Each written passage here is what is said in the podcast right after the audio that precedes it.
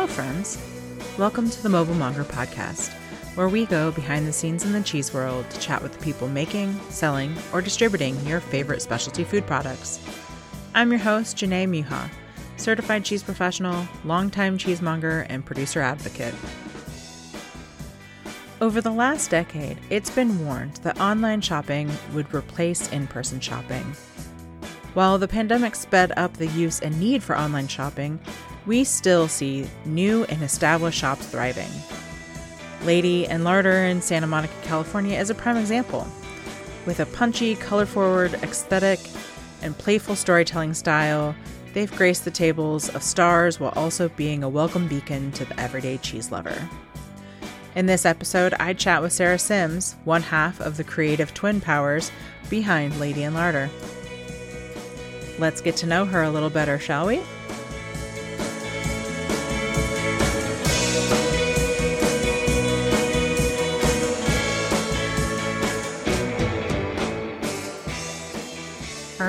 Thank you so much for having me. So honored. Ever since we ran into each other in person at ACS, I was like hoping this day would come, and we're here. So, really exciting. Um, my name is Sarah Simms. I'm the co founder of Lady and Larder.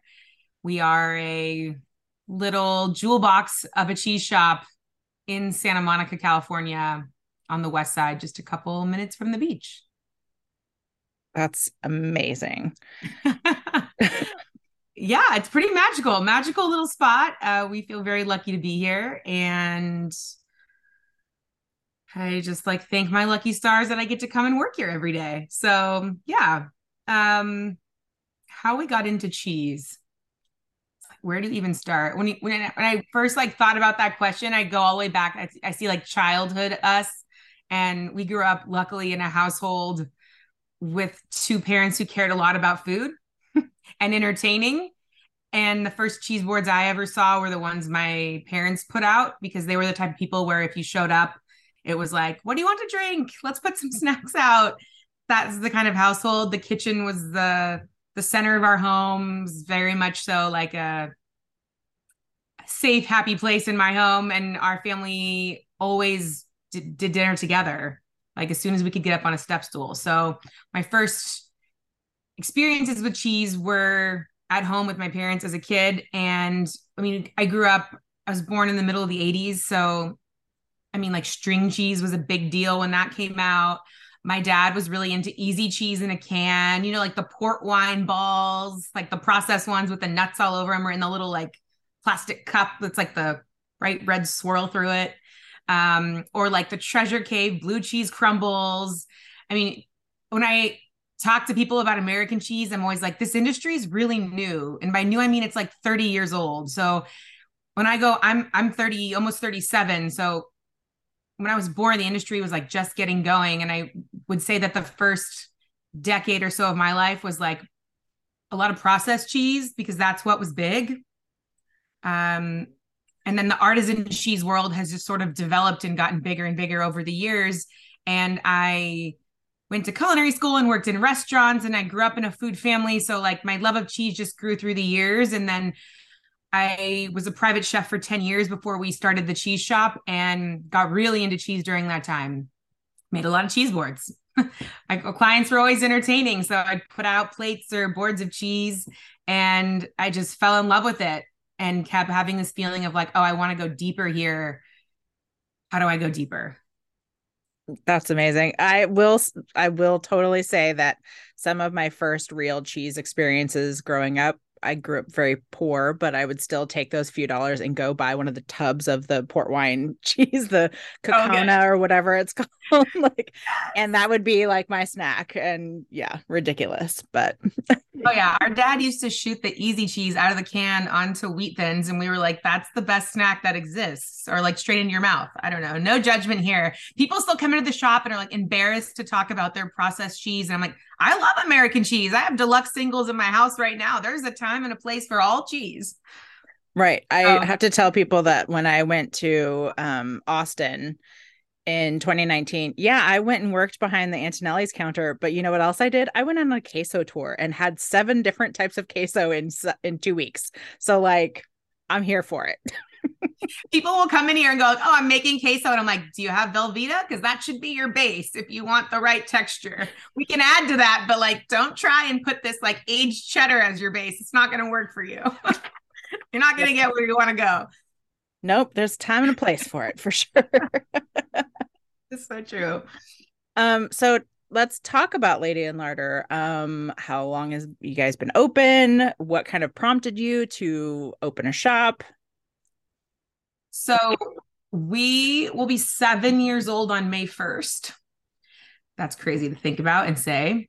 The idea literally started the first time we ever wrote it down was on a napkin over Christmas break in December of 2015. My sister and I were in a bar with our siblings and parents as we like we usually are together over the holidays and we're always talking about like what are we doing next year? We're not so much a resolution family, but we're like, a, what's your goals for the year and how can we show up and support each other? Like, what do you want to do next year? What does it look like for you? And I'd been toying with this idea. Food delivery seven years ago is nowhere in LA. It's a huge thing now in most big cities. It was like there was one company that did it and then there was actually a bakery here called Susie Cakes, which is, I think, chain in lots of places now. But they were the first people that I saw that were delivering cakes. You could like order a cake and it came in a box. And it really sparked this idea in me one day. I'm like, if you can deliver a cake, like, why couldn't you deliver a cheese board? That's way more delicate than a cake. And at the time, we were doing, I was private chefing, I was doing catering.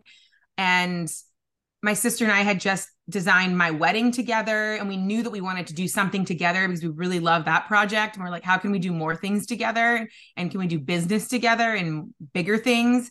And all these things kind of came together and like okay well i'm like renting people my nice like heath platters or my you know nice wooden boards and i got to go hunt them down if i make someone a cheese board. Like why can't we develop something that's nicer than grocery store plastic? It comes on wood glass jars but it comes in a box like a cake box. Somewhere between a pizza box and a cake box. So the box is like the size of the board, enough so that you could be transported anywhere and arrive ready to serve out of the box. Like, why doesn't this exist? There was this like, at the time, I remember thinking there's catering with minimums and fees and servers, and then there's grocery store cubes of cheese on plastic, and there was nothing in the middle. So it's like, how can we fill that that that gap. When you're heading to someone's house for dinner and you want to bring an appetizer you could order this technically online and have it delivered same day. Our our beginning concept was like we'll do three sizes of boards small medium and large. You can order them online. We'll work out of commercial kitchen space and then it'll be delivery only to greater los angeles. And we'll do like a low delivery rate so that it's accessible and people can just have them like delivered to a party and that's what we initially thought the main use would be. And then it's turned into obviously something so much more than that. And there was also this huge, we had a bunch of people that ended up replacing their florist with us, like for births and funerals and birthdays, they'd send a cheese board instead of flowers.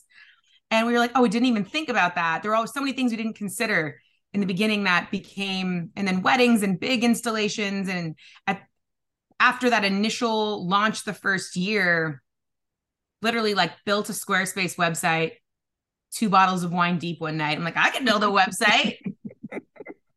uh, and then I remember looking at the website and being like, it's basic, it's straightforward, you know, we'll just like under promise, over deliver. I remember being terrified of posting too fancy of a photo and then not being able to meet that every time because we were going to focus so much on seasonality that I was like, if it's, you know, will they be mad if there's a cherry in the photo, but it's not cherry season? How will we?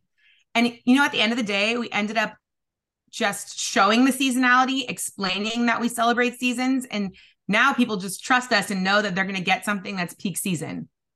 And if they ask for things that aren't, we always explain like that's a wonderful thing to love. However, you can't have watermelons in October. and it's an educational moment and we get to talk about the season. So, you know, that's kind of how it all started. That's how the idea came together. And at the time there was this incredible cheese shop in San Francisco that no longer exists called Mission Cheese. Remember Mission Cheese? Every yeah, every love, love, love. person does. And they were 100% domestic. And they were the only place I'd ever been that was just 100% American cheese as a they were like part restaurant, part shop, part kind of you could sit at the counter, have a cheese plate, beer. And I thought you know, around that same time when we were getting ready to open the business, we got on this family trip to Italy. And my sister and I had flown in to meet my my parents and my brother who'd been traveling all around with his girlfriend at the time. And we flew into this farmers market in Nice before we were going to head down the coast of Italy. I remember walking through the farmers market and like having the most out of body visceral reaction, like literal tears at this cheese stand where they gave us a sample and then like pointed to the island behind them and we're like, that's the animals and that's where the milk comes from. It's like made right here. And the sense of place was just like incredibly overwhelming. And I felt that way the whole trip. And to anyone that's been lucky enough to travel outside of the US, when you're in these like small or large European countries, for the most part, you're eating things in each town that come from that place. The wine is grown on that hillside. Everything is within like a 10 mile radius of the town you're eating in. And the sense of place is overwhelming everywhere you are. And when I came back home, I thought, I don't feel that here. I don't feel that. Every cheese shop I go in has the same bulk imported nuts and the same membrillo and the same, none of it's even from here. And I was like, okay, I get it. Like, I get why that's appealing. Europe's been doing cheese way longer, but we have a lot of cool stuff happening here. Why can't we build this shop or this business that's like a love letter to California? We'll just, you know, we'll use 100% domestic makers and then all the accoutrement will be super seasonal, farmers market driven. It's got to be possible.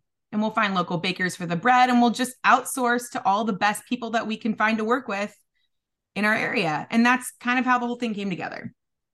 That's amazing. I um was fortunate to go to the stall Saxelby stall like many many many years ago and that was like you know after listening to Anne on on cutting the curd for so long and like she kind of kept me really rooted to like East Coast happenings because I've been a West Coast girl for most of my most of my days. Um but like getting to walk into some place and be like this is all American artisan wonderful stuff and I really love when people really take that that that can be a marketing a piece of the marketing now and people respond to that. Whereas like i've been in the industry for like 21ish years now and people used to tell me all the time oh no there's no good american cheeses. I'm like that's funny.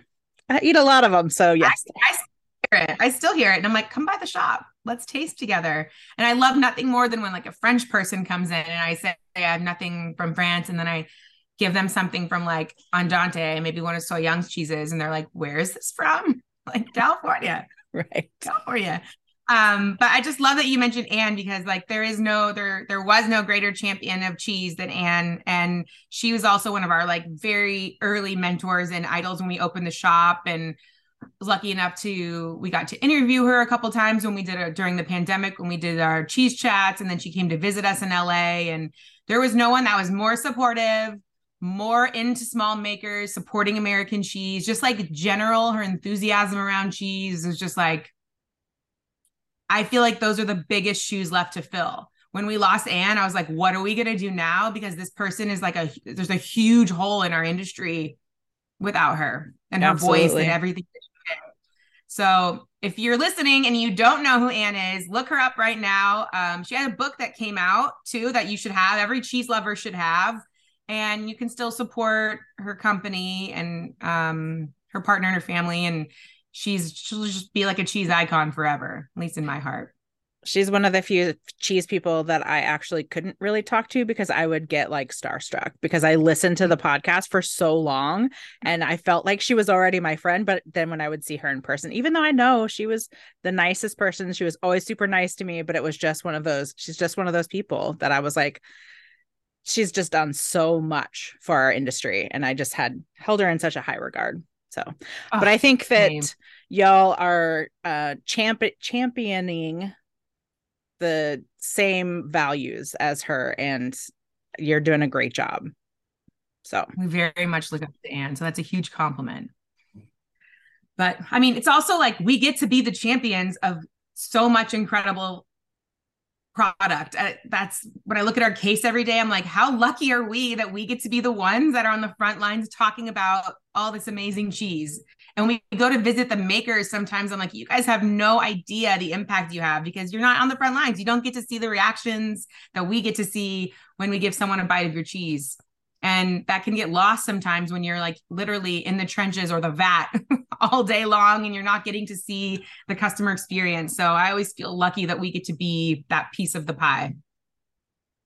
Yeah, I one thing that I really love about you guys is your Instagram is so it shows the seasonality. Like your stories are always at the farmers market picking out the new stuff. Like that's just I really appreciate how you do that because it really does tie everything back to where you're getting everything from and who these who are these people behind all of this stuff. Plus also you'll have a little nice aesthetic bent to it. So where does that come from? Well, first, in the transparency of sharing the people that we get to support and work with in the beginning, especially because there's so many companies that are selling cheese boards now or trying to get into the board business. And a lot of people would say to us, like, why, why are you giving away your sources? And in my mind, I'm like, why would we not? Because these are people who we want to survive. They're farmers. They're people that literally forget to invoice us. Like these people need to still be here. And so if we don't share about the work they're doing and who they are, how can we ensure that their existence continues? So to anyone out there that's thinking about supporting local farmers, like please share their names, tag them, talk about where you got it because that gets that gets them support and it's really huge to get farmers direct support. It's why I still to this day, six years in, I don't use a middleman to buy nuts or dried fruit. I call each farmer individually because I want them to have the full margin. I want to be able to put the money straight in their pockets. It's important. And you also ensure you get to like meet the people, learn their processes, know you're getting fresh product. It just gets you so much deeper than if you were to use a middleman there. Um, as far as the aesthetic goes, I can't take all the credit for that. My co founder and twin sister Boo has an incredible eye. I think we've always both been very um, art driven. We obviously my I'm more into the food side of things and she's a literal artist. I mean, from she paints, she's a photographer, she's a designer, she's storyteller. Like there's nothing that my sister can't do. And basically anything she sends me i'm like this is the coolest thing i've ever seen. This how did you make this? So i'm i don't know like where that came from. All i know is that i love getting the chance to work with her and create beautiful things every day. And just try to show like that's why we leave things we, we like imperfect. We like organic we like things that aren't waxed. We like to leave the leaves on because it reminds people, like, full circle, where did this come from? and, and then that gives like that's the beginning of a conversation piece for talking about where it came from and the season and that sort of thing and I mean, we're knee deep in this all day, and I still every farmers market am learning something new. So that's why we like to share it. Also, is that like we want people to learn along with us. We're by no means like the all-encompassing experts here. So when we find out something new and cool, we want to share it and bring people in with us, um, and hopefully it's crazy. When you that's the best part about social media. You put something out there and the engagement i always learn something. Even when i'm sharing new information like it someone will come back into the dms or in the comments and be like but have you heard of this or have you seen this or this variety? And it always turns into something bigger than it started as which is like the beauty of the connection that social media gives us i guess uh, I want to go back to something that you had mentioned about uh, the middleman kind of distribution and the difficulties surrounding actually reaching out to all of these separate um, entities and what that entails from shipping, invoicing, all of that stuff. That's a lot to take on. And it's understandable why people use distributors because it's an easy, easy thing to do. So to actively make that choice is going against the grain and making your life a little bit harder. So, can you tell me a little bit more about that side of things? I hope my bookkeeping team is not listening to this because they're always like, Sarah, streamline. No, trust me, this little piece of paper is a receipt. uh, there's so many farmers. If you ever shop to market when they give you like rarely do you get an actual receipt. It's like a reused piece of a box or something that they've written on with little like it's like worse than a doctor's handwriting, you know? It's like got dirt and mud on it. Here it is. um we not that we don't use distributors. We use distributors for cheese. Let me be clear on that. We do buy some cheese direct from certain makers that either aren't in distribution or don't use they don't use it they're not big enough to have it. And there isn't i do think a time and place for distributors. There are a couple distributors that i work with that are irreplaceable. Their knowledge their relationships when and they really care. I like to work with smaller ones. The smaller the distributor the general like better experience i tend to have because they're usually holding less cheese in their warehouse so things are getting turned quicker and you're assuring freshness. The kind of cool thing that I feel like changed in the world of distribution after the pandemic. So when the pandemic hit, all the distributors panicked and like stopped buying cheese. So that was actually a time when a lot of cheesemakers came direct to us and were like, can I just sell to you directly because I can't get a distributor to buy my cheese? I'm gonna have to dump it. Great. So we ended up building all these relationships. Distributors kind of got cut out for a bit. Then they came back and I think realize that the best way to ensure that, especially with these like cheeses that don't have giant shelf life, right? Like fresh cheeses, that the best way to do it was probably to like set up a pre ordering system where people, you know, and so almost all of the distributors we work with now are like more than 50% on a pre order system where we literally are placing the order, the maker is making it, it's coming to the distributor and then to us. And the distributors are great because if it's a cheesemaker that's somewhere in the Midwest, getting that cheese on a plane or to us directly is super expensive.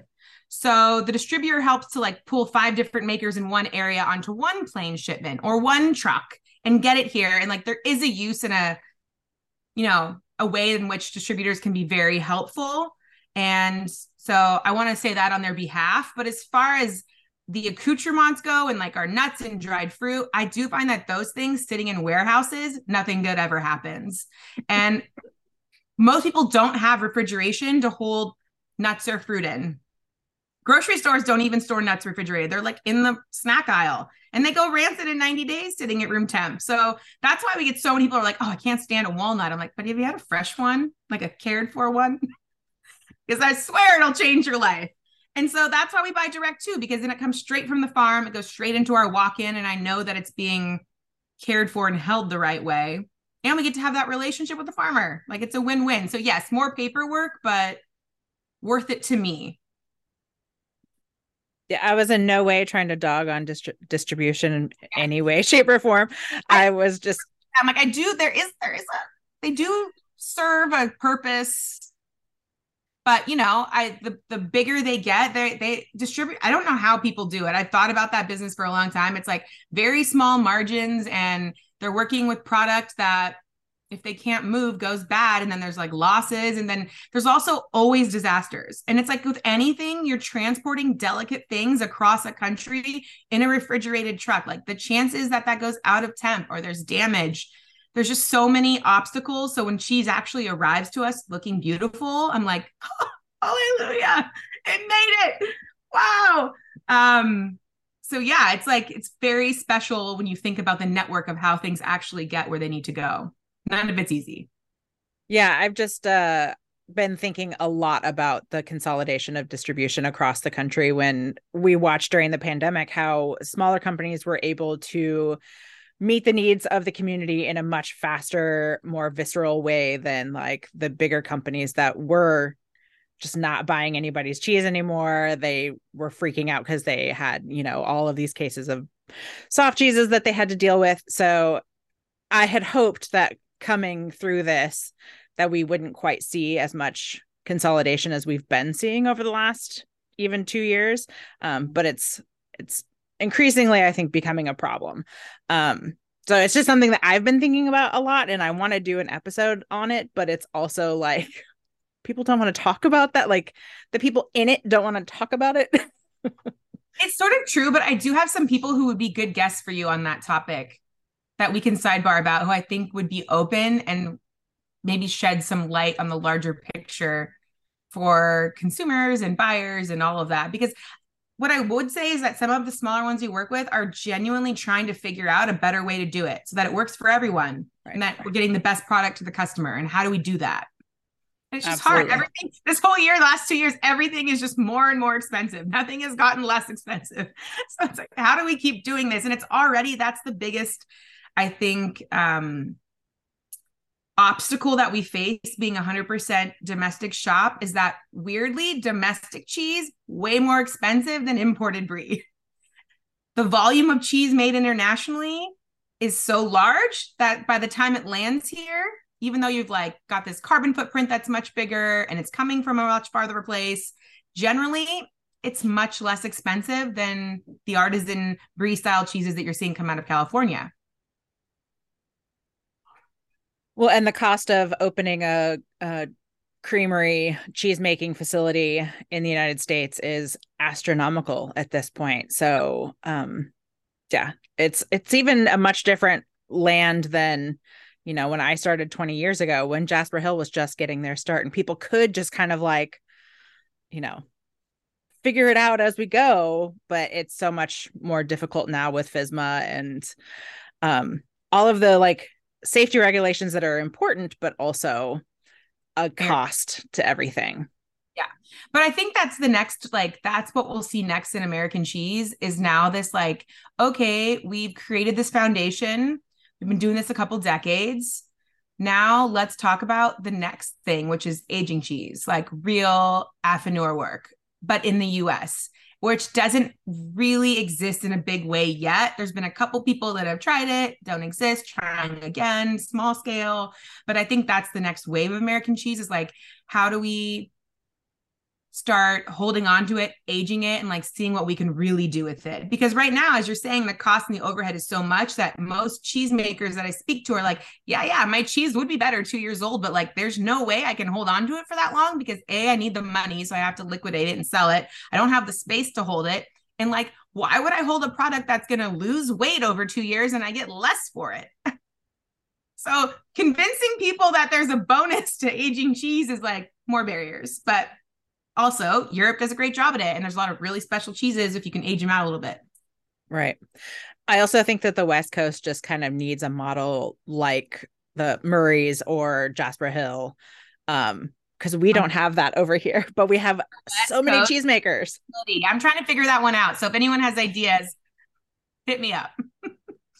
I think there's a few of us that has been brewing in our brains of like, we need this over here. Cause I mean, Washington state alone has 50 licensed dairies and cheesemakers. So it's here. It's happening. And there people are figuring it out on their own where if we actually had trained people who knew what they were doing to take on that role, it could save a lot of these farmers so much time and energy. Agreed. And better making uh, better cheese in the end. So you heard it here now, people. It's, it's that's what's next for the West Coast. it's coming. Um, so both you and your sister have families and kids and other jobs, even. And so, how do you manage all of that and then have the shop? And I, don't know. I was just like looking at both of your Instagram profiles, and your little bio is like a litany of all of these amazing things that you y'all do. So, how do you manage it all? So, when I bought the domain for Lady and Larder, two literally two weeks to the day, I found out I was pregnant with my son Maverick, who's just turned six. And I think if it had been reversed, I wouldn't have had the guts to do it. because that whole first year, I was literally like that crazy pregnant lady waddling around, being like, "Do you know what a cheese board is?" um, trying to like sell this idea. It was wild. It was like the craziest time. And now Boo has two uh, little girls, both under age two. So we have three three children together, and we love having them as a part of the chaos of it all. I mean, Maverick's first word was cheese. He calls this his cheese shop. He tells me he wants to just like, what, uh, what do you want to do when you grow up? I want to work at the cheese shop. So it's like it's a dream that he gets to they get to like see their their moms working and doing this we grew up with um an incredible stay-at-home mom so in the beginning there was a lot of mom guilt around like are we are we just are we missing things? Are we not doing it right? And at the end of the day, you realize that like whatever reality you create for your kid is their reality. They're not comparing it to anything else. So just bring them into the wonderful life you already have and it's all going to work out. That's the ethos we kind of roll with. And you know, we really intentionally built this business. So I worked in kitchens. If you're any good in a kitchen, you're going to work nights and you're going to work weekends and you're going to work holidays because you're going to be on the A squad and you're going to go on all those busy those busy shifts. And in my mind, I was like, there's no, there's a reason why there's more male executive chefs because women drop off because they have kids and they need to be home. They can't be gone every single night. And, you know, the stats don't lie. So we're like, how can we build a business that offsets all of those issues? And so we close at six o'clock. we close at six o'clock so that we're home for dinner. And we close two days a week. Would it make a lot more financial sense to be open six or seven days a week? Absolutely. But right now, the, with the size of our team, having two days off in a row gives everyone rest. And we have set days where we're like, we're there. We're there with our kids and we're home at night. And that's not a mistake. It was very intentionally built that way. I mean, dinner's also my favorite meal period. Like I love a glass of wine, love to sit down, and I want to be there. I want to be there for bath time. I want to be there to tuck them in. So it's possible. It's very possible to do. You just have to know what the life you want to live is. So we we back into our like, what do we want our life to look like, and then how do we get there? How do we build it around that? Otherwise, you're definitely going to work every night and every weekend and every holiday. You have to kind of set those boundaries and as this business grows, we try and figure out a way as the team grows to be able to do more and say yes to more. But right now, we we definitely like being a being moms or being a mom's is a huge priority. Don't want to mess that one up. That's the one thing I want to nail. So the those are definitely like priority conversations we have all the time. Um, as far as like the organizations you're talking about that we work with outside of here, um, I was telling my mom this yesterday. I'm like, there's nothing that brings me more joy than growing a business that allows us to do things bigger than us. So, contribute to organizations doing work bigger than us, contribute to things in our community. Like, what's the point of building this thing if we can't use it to do things bigger than what we are? yeah, we're just a cheese shop. But yes, we can host blood drives and we can mentor Girl Scouts and we can do things that actually have impact, you know, ripple effect way beyond this little shop. So that's, you know, and our kids get to watch us do that. So we really try to walk the talk. Like we want to build kind little humans. I think we have to model that. And that's kind of it, it also makes us, I think, do more than we ever would without them because your kids think you're like a superhero. They look at you like you have all the answers, you're a superhuman. And so you really wake up every day and you're like, how do I actually be this person? It's inspiring to have all these little monsters. um, so I recently saw that you guys did some boxes for the Golden Globes recipients, which I think is a pretty I was shocked when I saw it. Like, how cool is that? Um, what are some other really fun things you've gotten to create, like for people? I mean, that's the best part about this shop. You never know who's going to walk in or who's going to call. You just don't. And every day I'm like, I think we've peaked. I don't think there's a cooler client or person. And then the phone rings and you're like, who? Who? Who called?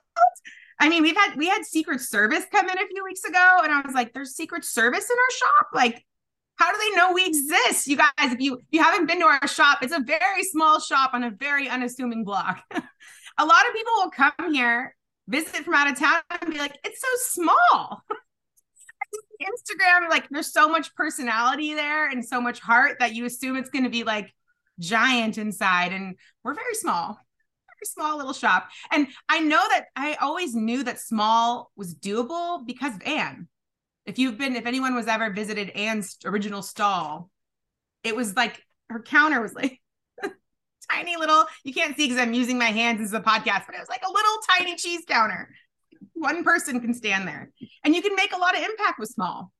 So we, I mean, we live in Los Angeles, so obviously, like celebrities and movie premieres and lots of like crazy things, and a lot of times we don't even know initially who we're working with um, repeat customers we do and we build relationships but sometimes it'll be the assistant or the private chef that calls. And then later we'll see it somewhere. Someone will call us that was at that event or shows up on tagged on social media and you're like oh wow i had no idea. Incredible. But that's the whole point is like every customer special so everyone gets treated gets the same magic. But it is really cool to have a business that gets to serve so many different types of people and everyone loves cheese like it, it crosses all barriers, all types of people, even finicky celebrities love cheese. so yeah, and I think the coolest. What, what was I thinking when I saw that question initially? When we in 2019, we were um we got selected as one of Oprah's favorite things. And Boo and I got to fly to New York for 24 hours to Oprah's office to build a cheese board for at, like at the top of this building. And we were in New York for 12 hours and we literally filled our suitcases with cheese. Like we got on a plane with suitcases of cheese to fly to New York to build Oprah a cheese board.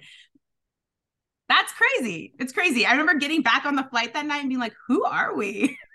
who are we and who's crazy enough to travel this far with a suitcase of cheese? But we, we tend to um we're not very good at saying no. we're we're big we're big yes people and then figure it out later. So that tends to lead us on a lot of adventure. That's awesome. I can only imagine the surrealist imaginings of in your brain of like what is happening that i'm just making a cheese board for gayle it's fine it's fine uh, so here's a totally random question. So you're twins. Do you have twin taste? Like, do you uh, do you guys both like the same things, or how does that work out in terms of like when you're tasting cheese together? Do you often find that you agree on things, or do you not? Just interested in the whole twin aspect of food tasting, I guess. So food tasting is a little bit different than everything else. My being someone that has like professionally trained in kitchens and obsessed with food in the way that I am, like Boo loves to eat. And but like I'm like I have this thing where every memory in my entire life is a uh, like connected to sensory and food. So like I can tell you what flavor the lollipop was in the emergency room when my brother cut his foot when he was 6. It's sick. It's like I can tell you what it smelled like and what was on the table. All of my memories are connected to smells and tastes. And when I realized that not everyone did that, I was like, oh, it's like maybe it's maybe it's a gift. I don't know. Maybe maybe not. But I think there's a word for that. I don't know what it is, but I'm sure that there's a word for it. Is, and it's always like Boo loves this game at parties. She'd be like, Sarah, t- tell us, tell us what happened and you know during this memory. And she'd be like, How did you even know that was happening or what that tasted like or smelled like. But I love it. It's like very deep passion for food and the connection it plays in our lives. And so I don't like not liking anything. Like I had a phase in my life where I like wasn't into olives as a kid and I was like I just haven't found the olives I like.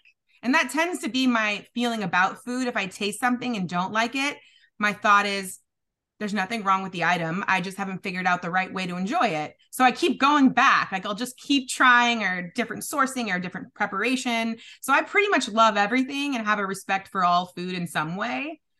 Boo's a little pickier.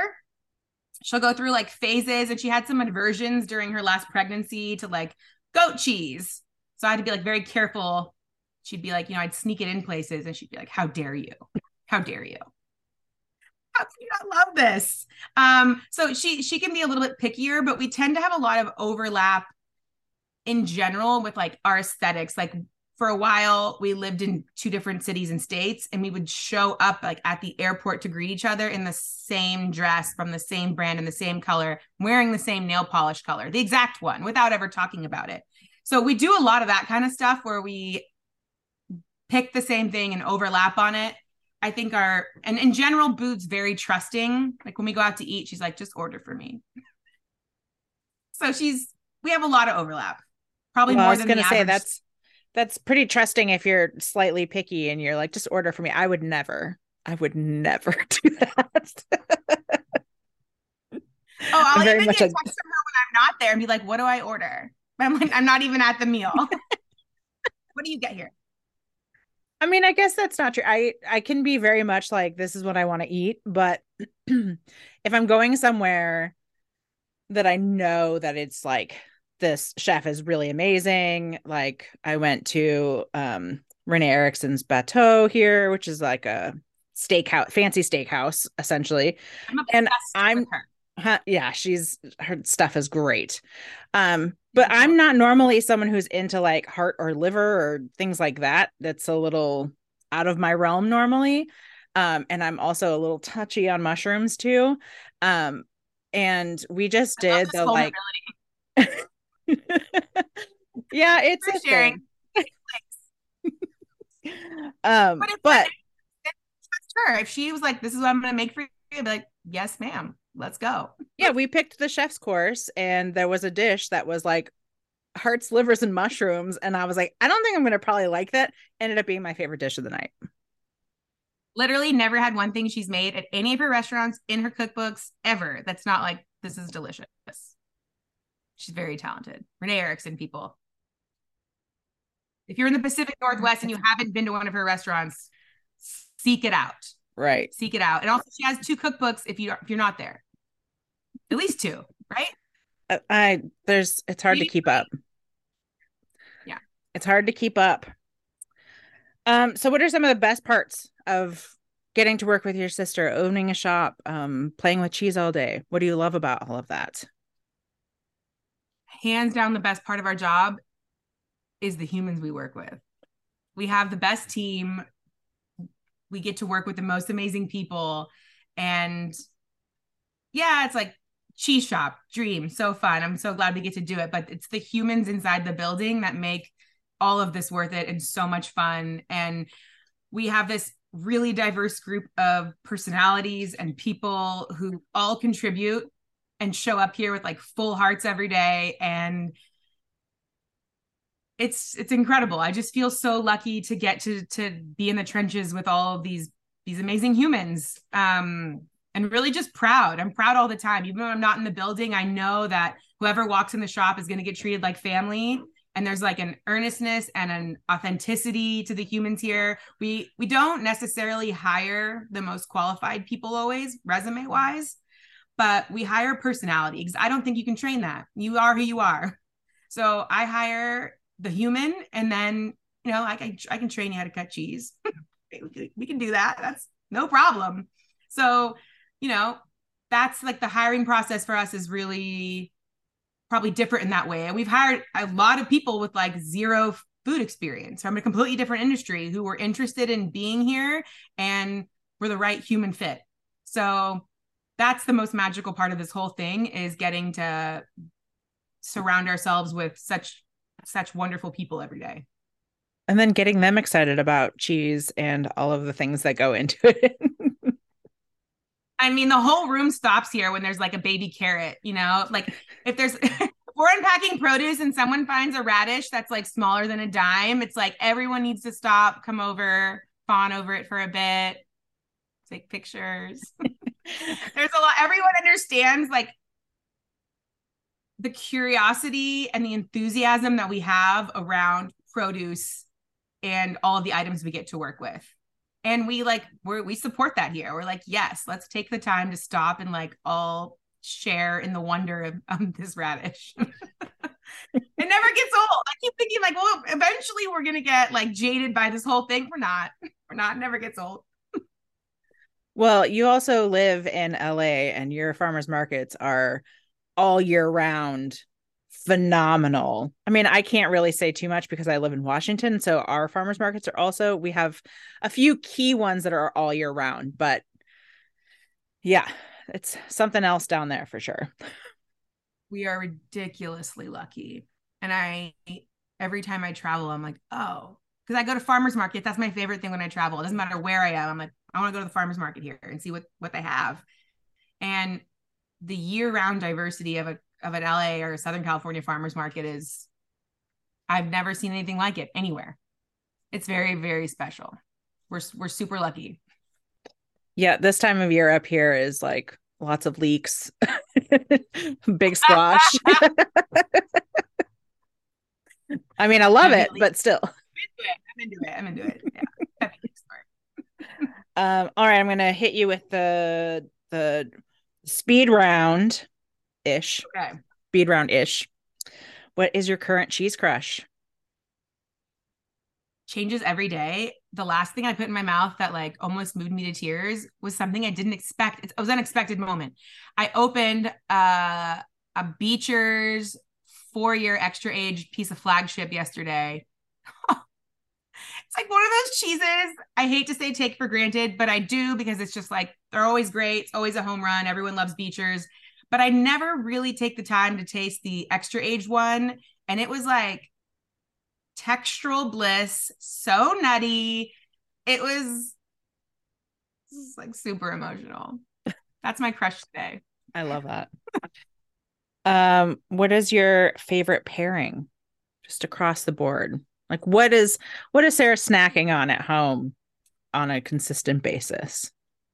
a lot of nuts, a lot of nuts at home, and a lot of just like I love like nutty hard cheeses at home for snacks because also like kid friendly and not messy. But entertaining Sarah, my go to is usually like, like warm dates that are like I puff up in the oven with a little olive oil and flake salt and like some super beautiful blue cheese of some kind. I love the sweet, salty. Yes, every time. Yum, yum, yum. Um, best cheese slash food memory, like the memory that you come to as your comfort space that makes you happy. It doesn't as, have to be exactly the thing that you were eating, but even just like the space and the people you were with too. The last time that I was moved to tears in regards to cheese was a partnership we did with um, an incredible group called the Cheese Culture Coalition and we worked with them to put on a educational series for the Girl Scouts at this new center that they built in Inglewood, California. So we had a group of about 30 girls between the age of 10 and 12 and we gave them little tasting kits with different types of cheeses with each different type of milks like a sheep, a cow, a goat. And there was a point in the tasting where they just tasted a chèvre and then they asked the girls who had never had a goat's milk cheese before. And the whole all the hands went up in the room. And I just like I'm like almost crying thinking about it because you you just got to be in the room and watch this like younger generation of girls experience a, a complete category of cheese for the first time. And I think most 10 to 12 year olds aren't eating a lot of artisan cheese. So getting to watch all of their faces, smell, taste, just experience what I get to be around all day was super moving, super magical. Watching someone eat anything for the first time is usually really emotional for me. but these girls like it was it was super special and it reminded me of how important it is to be doing work in our community even if it's just cheese can make a big difference in people's lives and um, just got to show these girls like what ex- what exists like i don't think a lot of them have ever considered it like being a cheesemaker. We were just talking about how hard it is for that industry to continue. Not a lot of people in school are like, I want to be a cheesemaker. So getting to share what that path could look like and how important it is to make beautiful products is super moving, special. That's awesome. I will say that when I first started as cheesemonger, people used to laugh when I told them that I was a cheesemonger.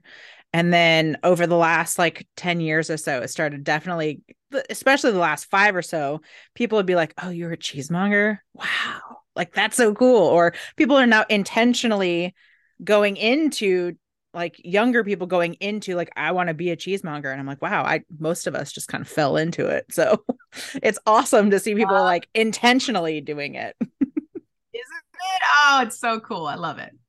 Magic well, is there anything about a Lady and Larder or the cheese scene as a whole that we didn't cover that you feel is something we should talk about? Can we talk about butter for a second? Uh, that's one of my favorite topics. So yes, please. I feel like this is also like a big 2023. We always treat butter like cheese here. Like we put it in tasting plates and we eat it by itself, and we're very much into that. A lot of people are like, you do what? you just like eat it like cheese, especially good cultured butter. Delicious, delicious. Um, I feel like there's, I, I don't know if it, should I say, can I even say butterboard? Is that a thing I'm allowed to mention on this Absolutely. podcast? I'm not, not that I am behind that giant TikTok craze, but I do think it's getting people to talk about butter more. And in the US, there's never been a lot of conversation or respect around butter the way there is in France or anywhere else internationally. So I think it's kind of special to get people coming in and asking about good butter. And, you know, there's a bunch of people in the United States that make ridiculous butter. So, getting people to understand why they should spend money on it and what place it has in their lives, I think is another trend 2023, 2024 that I'm excited about.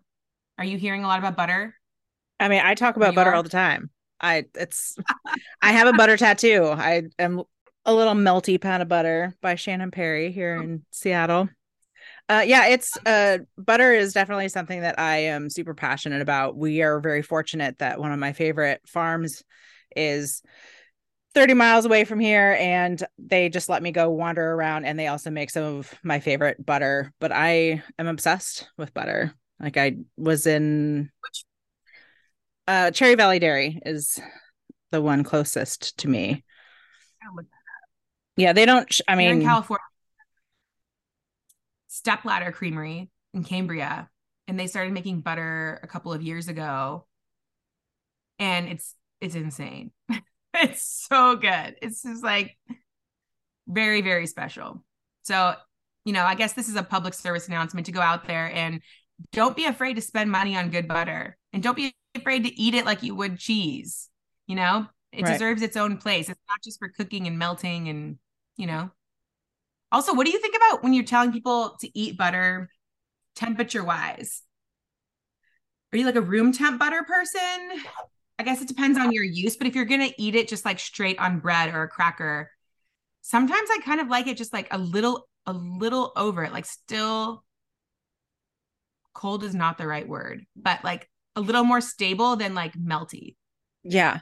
It's uh, there's a there's a definite time. Yeah, I I don't know. I'm a counter butter person. We have good butter out on the counter all the time because toast and butter is like comfort to me. Like a good warm bread, delicious butter, that's my favorite. Um yeah, it's I actually I'm looking at this thing cuz I got fortunate enough to get some of the Animal Farm butter I paid eighty dollars oh, for a pound of butter. oh my gosh! Yeah, I asked the right question. I'm seeing now. Yeah. um. Yeah. It was a. I just so happened to log on Saxelby's just when they were doing their once maybe twice a year that they sell it, and it went through, and I was like, I think I, I think I just got the butter. Um. And so I will try butter everywhere. Anywhere I go, I'm always looking out for the butter. Where what was what's going on? thought it was going to be? Um, actually, it was a lot different than I thought it was going to be. Um, it was not salted, like sweet cream.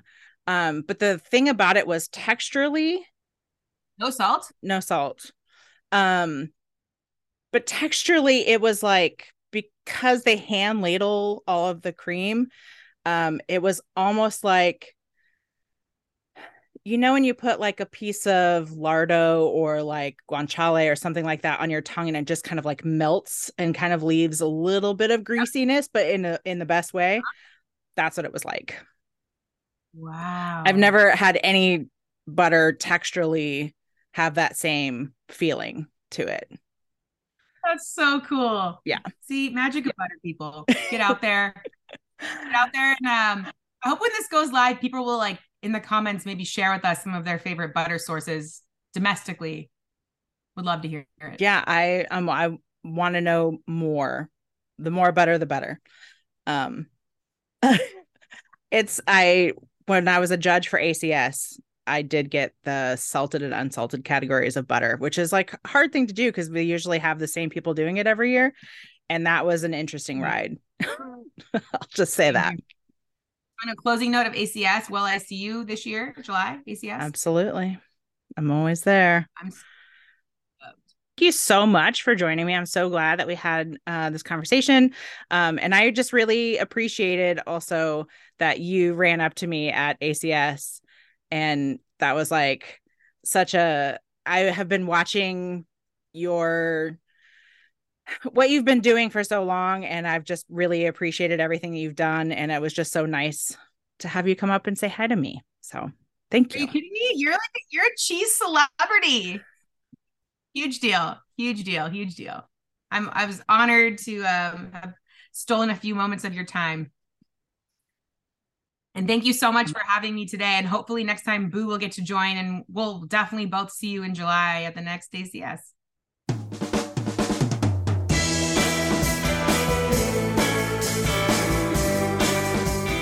Thank you, Sarah, for sharing your passion and enthusiasm for food. It's supremely infectious. This podcast is recorded, produced, and edited by me, Janae Muha. Musical credits to my husband, Ben Muha.